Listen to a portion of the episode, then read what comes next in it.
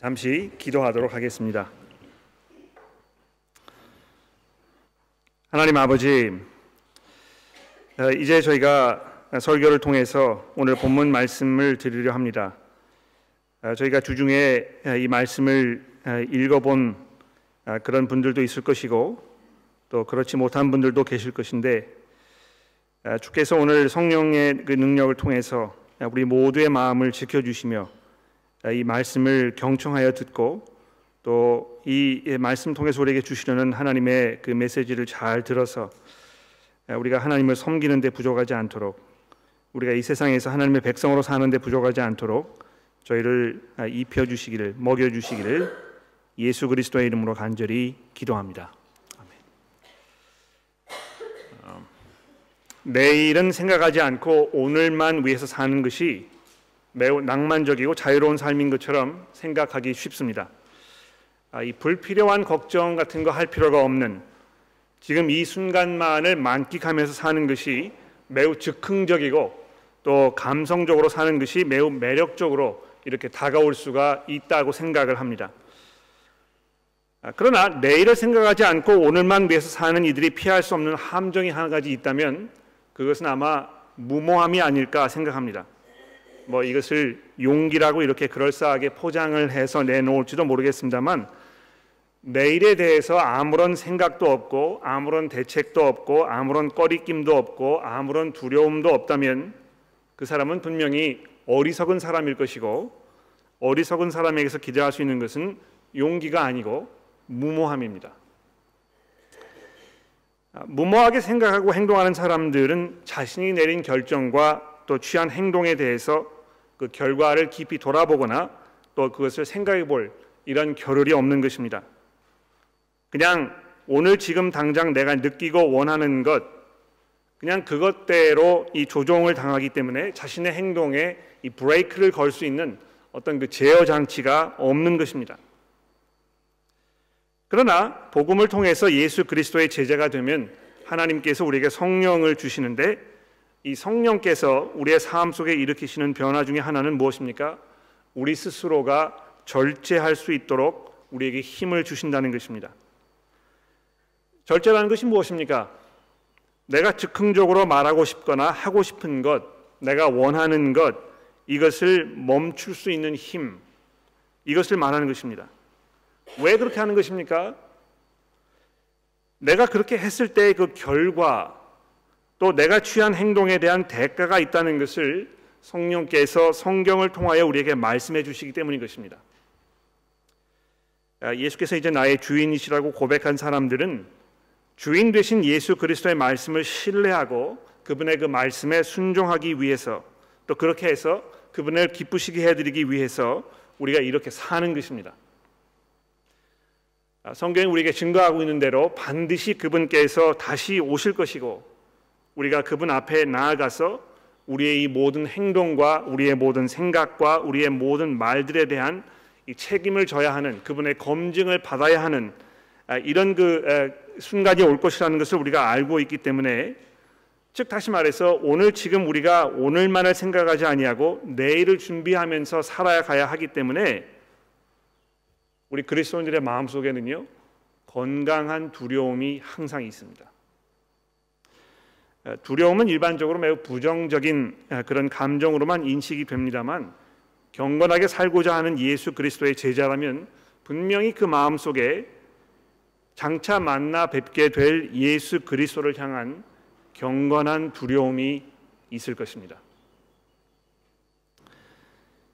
이렇듯 우리 그리스도인들의 마음 속에는 예수 그리스도의 이 재림에 대한 깊은 그 생각이 각인되어 있습니다. 아, 이것은 우리가 뗄래야 뗄 수 없는 것이고 마치 우리가 이 숨을 쉬는 것처럼 우리 인, 이 그리스도인들의 이 생각 속에 아, 깊이 이 일부부가 되어 있는 것입니다. 예수께서 직접 재림에 대해서 약속하셨기 때문에 신약 저자들이 한결같이 이 점을 강조하고 있기 때문에 우리는 이 사실로부터 돌아설 수도 없고 피할 수도 없습니다. 우리가 예수 그리스도를 만나게 되었을 때 어떤 일이 우리에게 벌어지겠습니까? 우리가 먹고 사는 일에 바쁘고 지금 오늘 이 순간에 이 모든 일들이 너무 우리에게 중요하기 때문에 아, 좀 이렇게 숨을 들여 마시고 내일을 생각해 보는 이런 겨를이 많이 없을지도 모르겠습니다. 그러나 오늘 이 시간 이 자리에서 우리가 모든 것들을 잠시 정지시켜 놓고 이제 장차 우리를 찾아오시게 될 예수 그리스도 그분이 우리 앞에 나타나셨을 때 어떤 일이 벌어질 것인가에 대해서 우리 깊이 심각하게 생각해 봐야 될 거라고 확신합니다. 사실 이 문제가 너무 중요한 문제이기 때문에요.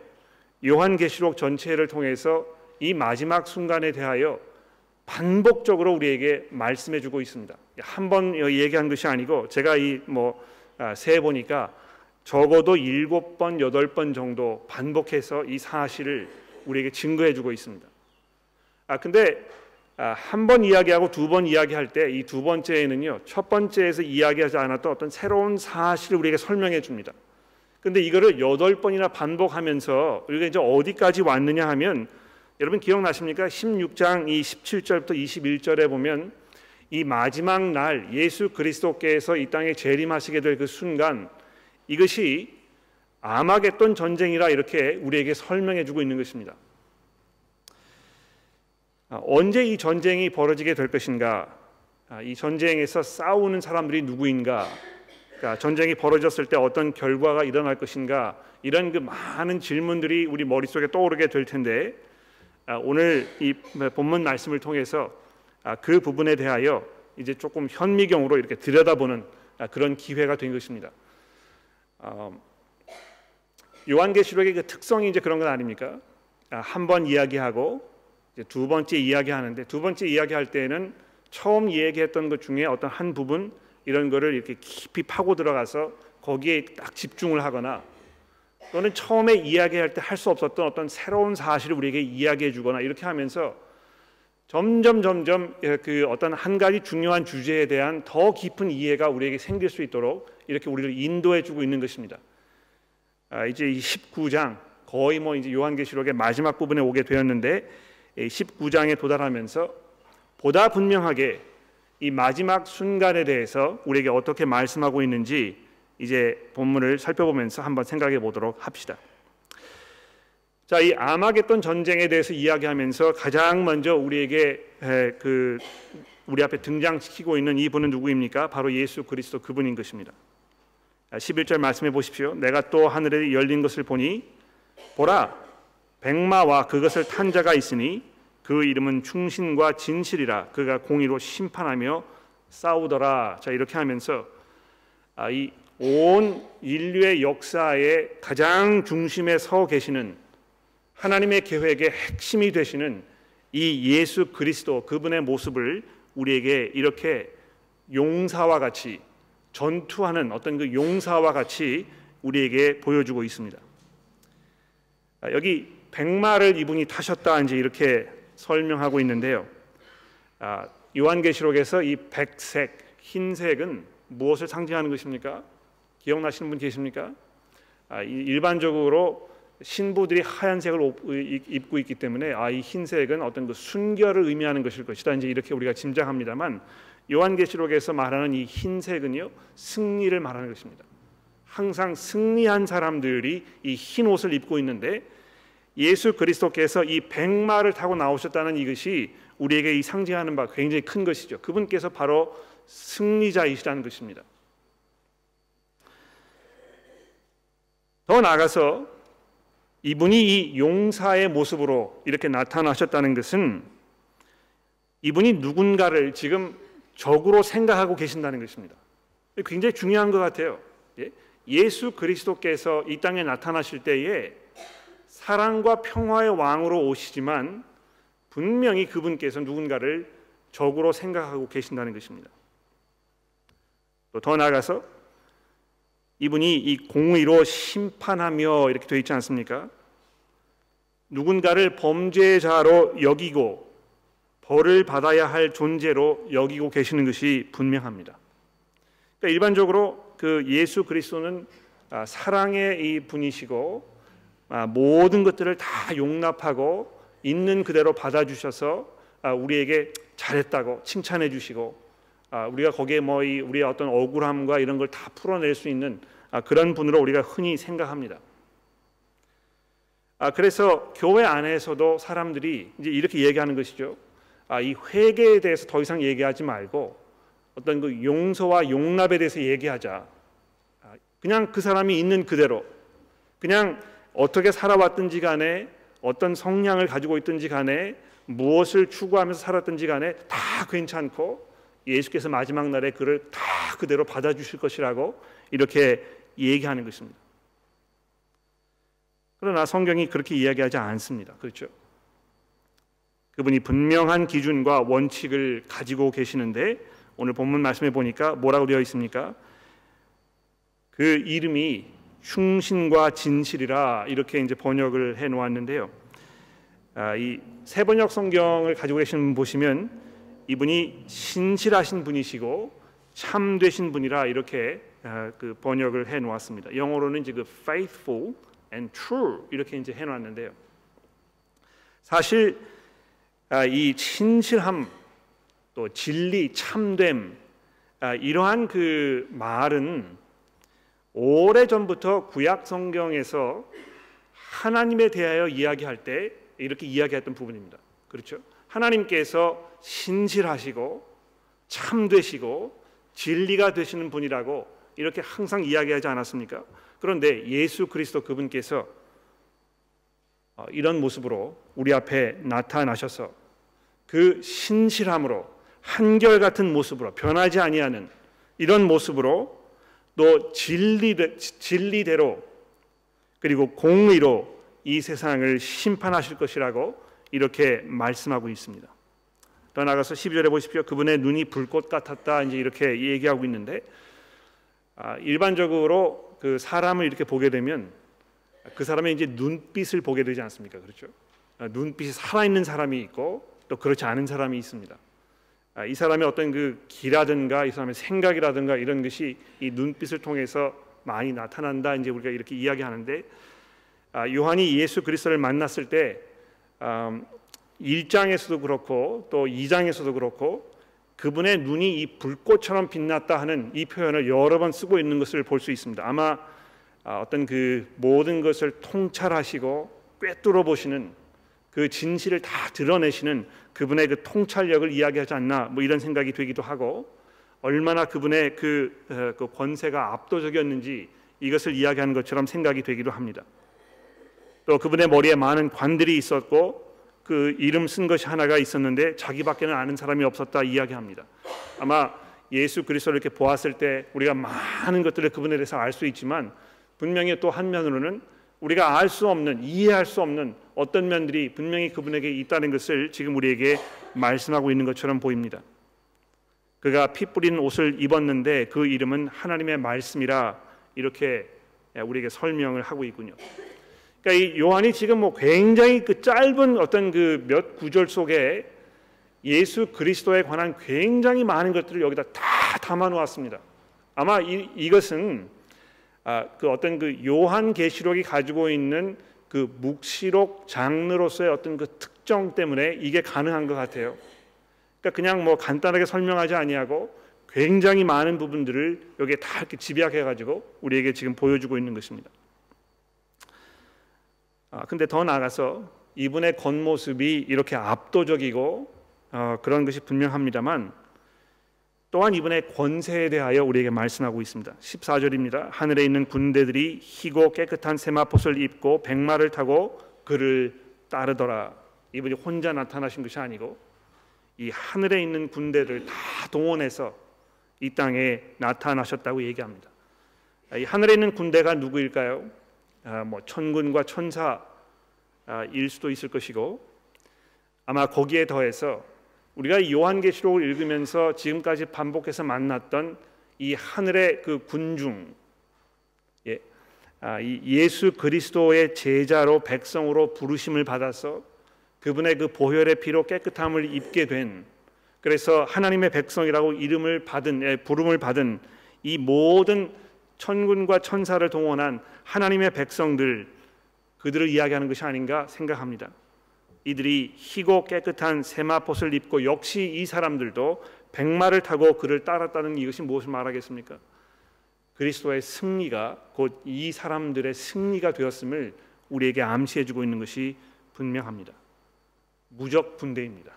아무도 대항할 수가 없는 사실 아, 이 요한계시록 우리가 쭉 읽으면서 아, 요한이 본 환상 중에 나타난 하나님의 백성들의 이 양면성이 분명히 있지 않았습니까? 그렇죠. 한편으로는 이 하나님의 백성들이 이 땅에서 지금 신음하고 또 나약하고 보잘것없는 것처럼 아, 이렇게 보였습니다. 아, 짐승의 표를 받았던 사람들에게 몰매를 맞고 핍박을 당하고 모진 그 어, 고통 속에서 신음하면서 하나님께 이 정의를 간구하는 이런 기도를 드릴 수밖에 없는 그런 아, 백성들이었음과 동시에 또 반면에 이 흰옷을 입은 아무도 알 수 없는 이 하나님만이 그, 그 새로운 노래를 부르는 이런 백성들로 우리에게 설명해주고 있는 것입니다. 아, 그분의 권세가 예수 그리스도의 이 권세가 이 하늘의 군대를 거느리시는 그 권세로 우리에게 나타나고 있습니다. 뿐만이 아니고 15절에 보십시오. 그 입에서 예리한 검이 나왔다고 얘기합니다. 또 그 검으로 만국을 치며 그들을 철장으로 다스리며 또 친히 하나님 곧 전능하신 이의 맹렬한 진노의 포도주의 틀을 밟겠고 그 옷과 그 다리에 쓴 이름이 있는데 만왕의 왕이요 만주의 주라 이렇게 하였다는 것입니다. 이분의 권세가 얼마나 놀라운 것인지 그 입에서 나오는 이 예리한 검 이것이 무엇이겠습니까?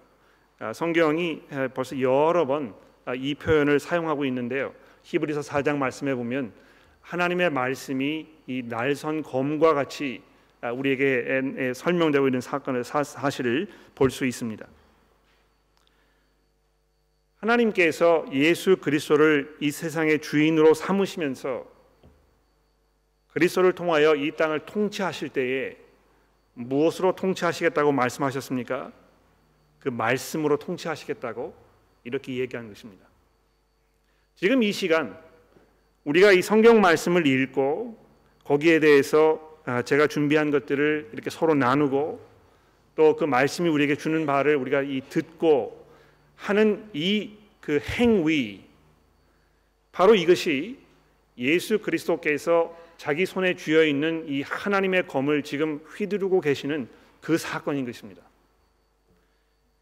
아마 여러분들이 그 설교 말씀을 들으실 때, 성경을 읽으실 때에 아마 이 마음 속에 들어오는 그 하나님의 그 힘을 이렇게 경험하실 때가 많이 있을 것 같아요. 그렇지 않습니까?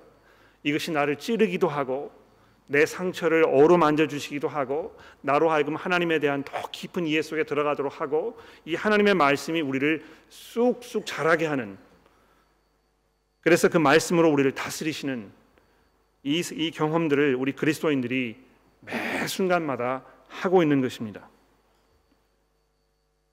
그런데 이 예리한 검을 가지고 하나님께서 그 아들을 통하여 만국을 치시겠다고 얘기하십니다. 즉 하나님께서 이 세상을 심판하실 때요. 그 말씀의 그 진리 성경 말씀이 하나님의 진리라는 이 사실 이것을 백성들 앞에 만국 백성들 앞에 딱 대어 놓고 여기에 대해서 반박하지 못하도록 하나님께서 선언하실 것이라고 이야기하고 있는 것입니다. 이 우리 그리스도인들이 하나님의 말씀을 이렇게 읽으면서 이 말씀의 그 능력, 그 힘, 여기에 대한 어떤 더 깊은 이해와 확신과 이런 것이 있었으면 좋겠습니다. 자, 근데 이렇게 해서 이제 그 전쟁이 막 벌어지는 이 상황을 우리에게 설명해 주고 있는데요.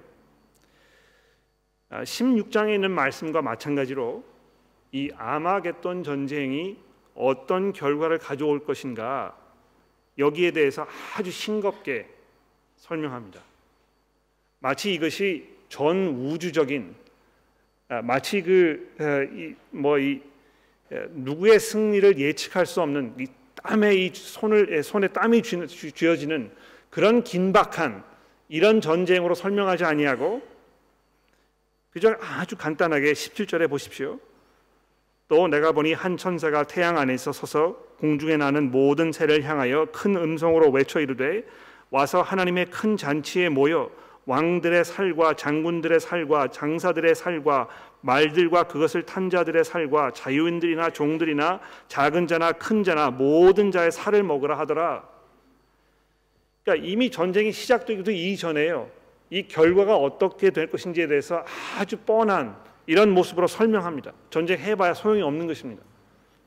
이 세상에는 모든 사람들이 예수 그리스도를 대적하기 위하여 칼을 갈면서 자기의 힘을 모아가지고 전쟁을 벌이기 위해서 다 집결하여 있었지만 그분께서 나타나시는 그 순간 모든 그리스도의 적들이 초토화되는 무장 해제되어서 아무런 힘도 쓸 수 없는 오히려 그분의 그 말씀의 능력으로 다 검에 쓰러져 넘어져서 죽음으로 남아 있는 이런 모습으로 우리에게 설명해 주고 있습니다. 아, 자, 근데 여기 보시면 이 패배를 당한 사람들에 대하여 어떻게 설명하고 있는지를 좀 들어보는 게 중요할 것 같습니다. 특히 이제 19절 말씀해 보십시오. 아, 또 내가 봄에 그 짐승과 땅의 임금들과 그들의 군대들이 모여 그 말탄 자와 그의 군대와 더불어 전쟁을 일으키다가 아, 짐승이 잡히고 그 앞에 표적을 행하던 거짓 선지자도 함께 잡혔으니 이는 짐승의 표를 받고 그의 우상에게 경배하던 자들을 표적으로 미혹하던 자라 이 둘이 산채로 이황불 불 붙는 못에 던져지고 그 나머지는 말탄 자의 입으로부터 나오는 검의 죽음에 모든 새가 그들의 살로 배를 불리더라. 이 패배당한 사람들이 누구입니까? 첫 번째로 짐승입니다. 그렇죠? 이 짐승은 이제 우리 뭐 벌써 아, 몇주 전부터 계속 만나는 아, 그런 등장 인물인데 이 짐승이 아, 그 용으로부터 즉 마귀로부터 이 권력을 받아서 이 세상을 다스리고 통치하는 그런 그 힘을 가지고 있는 어떤 그 인간의 이 죄악성 마치 자기 스스로 이 세상을 통치하려는 인간의 이 못된 습성을 대표하는 인류의 이 모든 문명 아, 이것을 대표하는 것이라고 말씀을 드렸습니다. 그런데 그 짐승이 잡혀 버렸다는 것입니다. 아, 이 사건을 뭐이 그 전장에서는 바벨론이 무너지는 모습으로 설명하고 있는데요. 아, 오늘 여기에는 이제 이 짐승이 잡혔다 이렇게 표현하고 있군요. 근데 그 짐승뿐만이 아니고요. 그 옆에 보시면 그 앞에서 표적을 행하던 거짓 선지자도 함께 잡혔다 이렇게 돼 있습니다. 그 앞에 표적을 행하던 거짓 선지자가 누굽니까? 이는 짐승의 표를 받고 그의 우상에게 경배하던 자들을 표적으로 미혹하던 자라. 기억나시는지 모르겠어요. 이 17장에 보시면 아 이제 짐승이 이렇게 두 마리가 등장을 하고 있는데 하나는 인류의 그 문명, 인류의 어떤 그 죄악된 습성을 대표하는 어떤 그 바벨론 이 세상의 어떤 그 기본적인 그 그 성향을 띠고 있는 이 죄악된 문명에 대해서 이야기하고 있었는데요.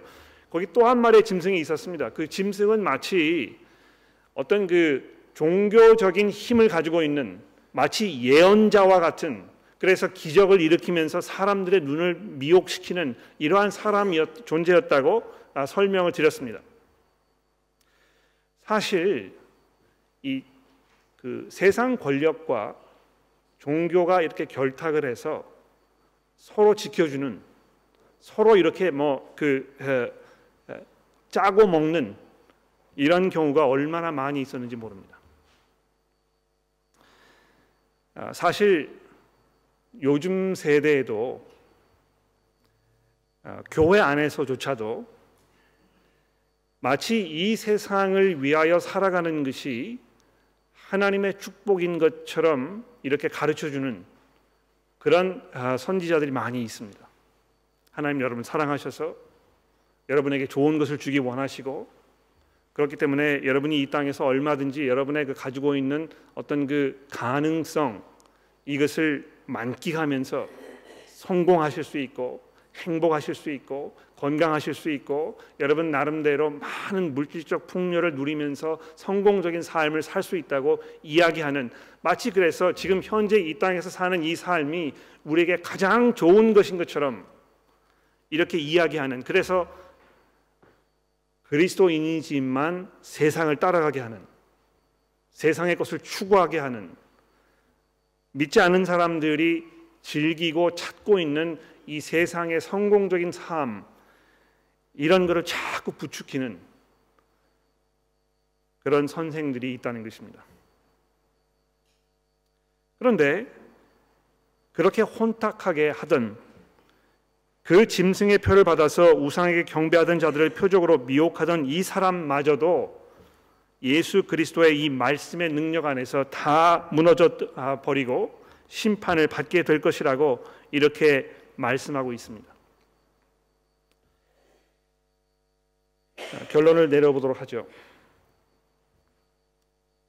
오늘 그 예, 본문에 등장하는 이 사건을 보면 약간 그 섬뜩한 아, 이 예, 시체들이 뭐 이렇게 가득 널려 있고 그 널려 있는 시체들이 그냥 들판에 널려 있기 때문에 아, 이 공중의 새들이 내려와 가지고 그 시체를 다 뜯어 먹는 아, 그런 상황이 설명이 되고 있습니다. 야, 굉장히 어떻게 이렇게 끔찍한 것을 성경이 담고 있을까 아, 이렇게 표현 생각하실 수 있을지 모르겠습니다.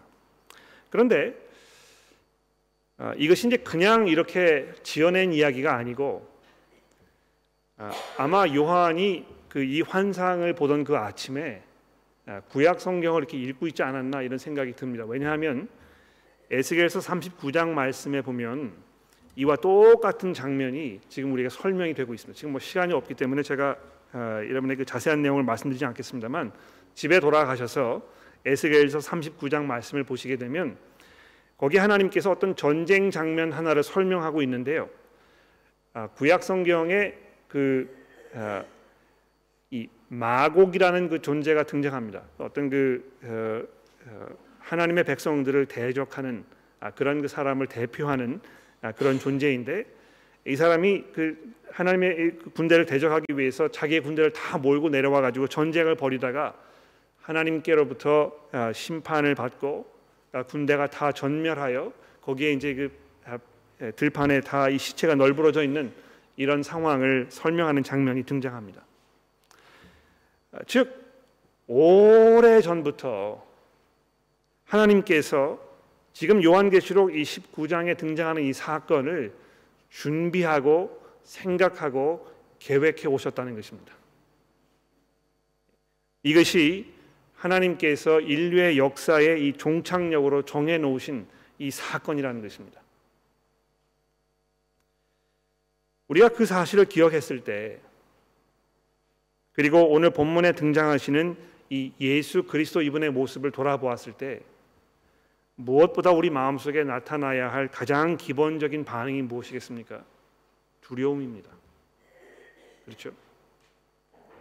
내가 이분 앞에 나아가야 될 것이라는 이분께서 그 말씀으로 그 불꽃 같은 눈으로 우리의 이 모든 것들을 다 살피시고 이것을 다 추궁하시고 우리가 지금까지 내뱉었던 모든 말과 내 머릿속에 있던 모든 생각과 내가 했던 모든 행동들에 대한 이 책임 추궁을 당할 것이라는 이 사실을 우리가 돌아보았을 때 우리 마음속에는 겸손한 두려움이 있어야 할 것입니다. 우리 그리스도인들은 이 마지막 심판을 생각하면서 정말 두려움 가운데 살아야 할 것입니다. 나는 내일은 생각하지 않고 지금 오늘 이 순간 내게 필요한 것, 내가 원하는 것, 내가 하고 싶은 것, 내가 생각하고 있는 것 이거를 그냥 내가 해야 되겠다 이렇게 하지 않는 것입니다. 그렇죠? 왜 그렇습니까? 분명히 거기에 대한 책임이 있을 것이고 거기에 대한 대가를 치러야 하기 때문에 그런 것입니다. 우리가 삶의 절제가 잘 되지 않을 때 나의 그 예, 마음속에 깊이 자리하고 있는 이 죄성 이것이 그냥 계속 올라올 때뭐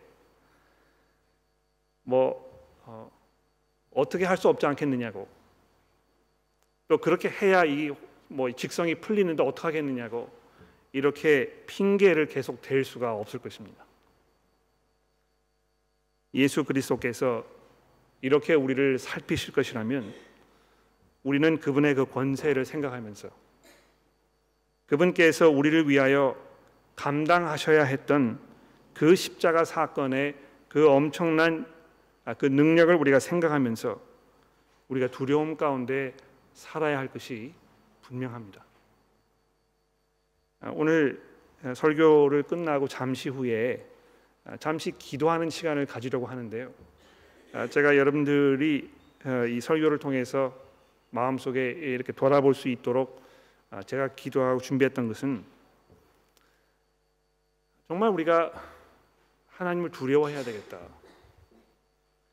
아, 정말 예수 그리스도 이분을 우리가 뵙는 그 날을 생각하면서 내가 잘 준비하고 내가 이 챙피를 당하지 않도록 내가 최선을 다해서 경건한 삶을 살아야 되겠다는 분명한 이런 그 신앙 고백이 오늘 있어지게 되기를 바랍니다. 아, 두 번째로 두려움과 동시에 이 본문 말씀이 우리에게 분명한 확신을 주는 것입니다. 하나님의 그 말씀의 능력에 대한 확신, 하나님의 공의가 이 땅에 완성될 것이라는 확신, 그리고 우리가 죄인들의 모습으로 지금 살고 있지만 그리스도께서 이 땅에 오셨을 때 우리가 이 백마를 탄 하나님의 군대에 초대를 받아서 거기에 들어갈 수 있을 것이라는 그 확신, 또 이 땅에서 하나님의 백성들을 미혹하고 우리의 생각을 혼탁하게 하던 모든 거짓 선지자들이 하나님의 그 칼에 무너뜨림을 당하며 더 이상 힘을 쓸 수 없는 그 순간이 오게 될 것이라는 이 확신 바로 이것입니다. 우리가 이 교회를 돌아볼 때 이 교회라는 그 현실이 우리에게 주는 어떤 그 안타까운 모습들, 우리의 부족함, 우리의 나약함, 실패하는 모습 이런 것들이 사실 우리의 마음을 굉장히 무겁게 합니다. 그렇지 않습니까? 우리가 정말 하나님의 백성으로 아, 이 피값을 주고 사신 교회라는 이곳을 이렇게 보았을 때 교회가 교회로서의 역할을 잘 감당하지 못하거나 그 안에서 아, 정말 이 참된 복음의 교제 가운데 성도들이 그 말씀으로 변화되는 이런 삶이 눈에 쉽게 보여지지 않을 때에 우리가 실망하고 마음의 원통함이 있기도 하고 또 혼란스럽고 이렇다는 것이죠. 그러나 이 19장에 있는 이 말씀이 우리에게 선언하고 있는 바가 무엇입니까? 부활하신 그리스도께서 그 말씀으로 이 교회를 다스리고 계시고 이 세상을 심판하실 것이라고 이야기하는 것입니다. 그분의 그 말씀의 권세가 그 누구도 대적할 수 없는 오직 유일한 하나님의 권능이 될 것임을 우리가 믿음으로 고백합니다. 그러므로 우리가 주의 말씀을 듣고 그 말씀으로 우리의 삶을 변화시키고 그 앞에서 아, 우리가 아, 성숙해가는 이런 분명한 믿음의 고백이 우리 가운데 있어야 할 것입니다. 아, 오늘 이 시간에 제가 아까 말씀드린 대로 하나님 앞에 잠시 기도하는 시간을 가지려 합니다. 어, 아마 그 이 면에서 이제 우리가 잘 훈련되어 있지 않아서 좀 불편하실지도 모르겠고 마음에 부담을 느끼실 수 있는 분이 계실지도 모르겠습니다만 가급적이면 아, 옆에 있는 분과 이렇게 짝을 지셔가지고 아, 오늘 설교를 들은 후에 우리가 어떻게 하나님의 말씀에 반응해야 되겠는가? 내가 해야 할 일이 무엇이겠는가? 내가 어떻게 변화되어야 되겠는가? 아, 이런 것들을 잠시 나누시고 서로를 위해서 기도하는 시간을 가지면 좋겠습니다. 시간이 뭐 많지 않기 때문에 잠시 동안만 시간을 드릴 텐데요. 아, 짧게 서로 이야기해 보시고 그 다음에 아, 제가 신호를 드리면 아, 잠시 서로 위해서 기도하는 시간을 가져보시기를 바랍니다. 시작해 보시죠.